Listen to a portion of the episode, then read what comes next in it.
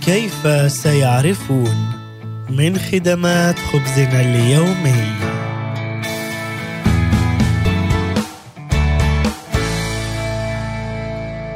كنيسة التجمع في شمال تايلاند هي كنيسة دولية متعددة الطوائف. في أحد أيام الأحد الأخيرة اجتمع مؤمنون بيسوع المسيح من كوريا وكندا وباكستان والصين والولايات المتحدة والفلبين ودول أخرى في غرفة اجتماعات فندق متواضعة ليرنموا ترنيمة التسبيح. وهذه الترنيمة هي في المسيح وحده وأنا ابن لله. كانت كلمات الترنيمتين مؤثرة بشكل خاص في الاجتماع.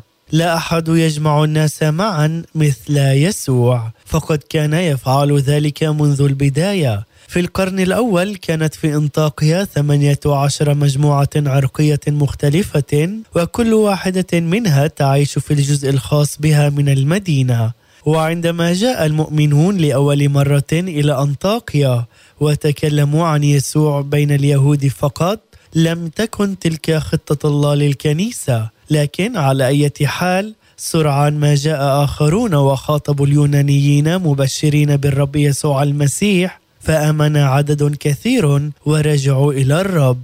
لاحظ الناس في المدينة أن يسوع كان يشفي منذ مئات السنين وأعلنوا بأن الكنيسة متعددة الأعراق. يجب أن يدعى أفرادها مسيحيين أو كل منهم مسيح صغير.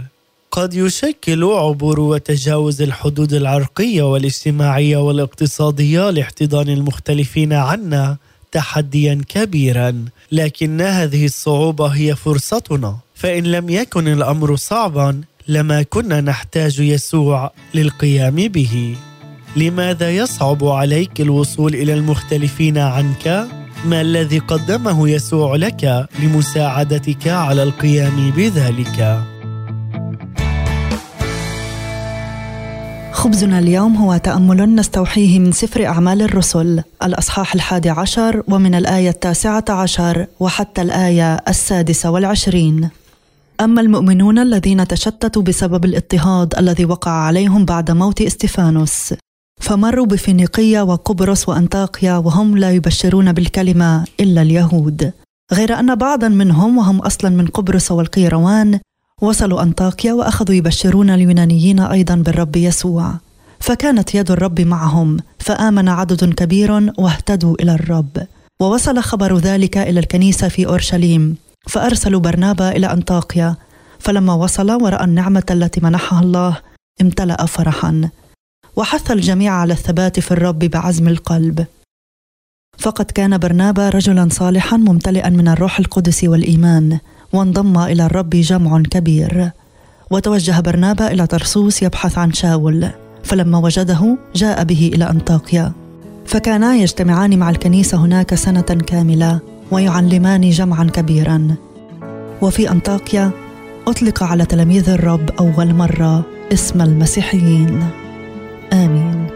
كان هذا هو خبزنا لليوم وهو تأمل مقتطف من سفر أعمال الرسل. الأصحاح الحادي عشر ومن الآية التاسعة عشر وحتى الآية السادسة والعشرين. لنصلي. نشكرك يا إله الملك لأنك أنت هو ملك الملوك ورب الأرباب. فليعرفوك لأنك أنت يسوع المسيح وأنك أنت هو مسيحي وأنا أحبك. أصلي هذا في اسم يسوع المسيح. تشجيع اليوم مقدم من خدمات خبزنا اليومي. يمكنكم أيضا زيارة موقعنا odb.org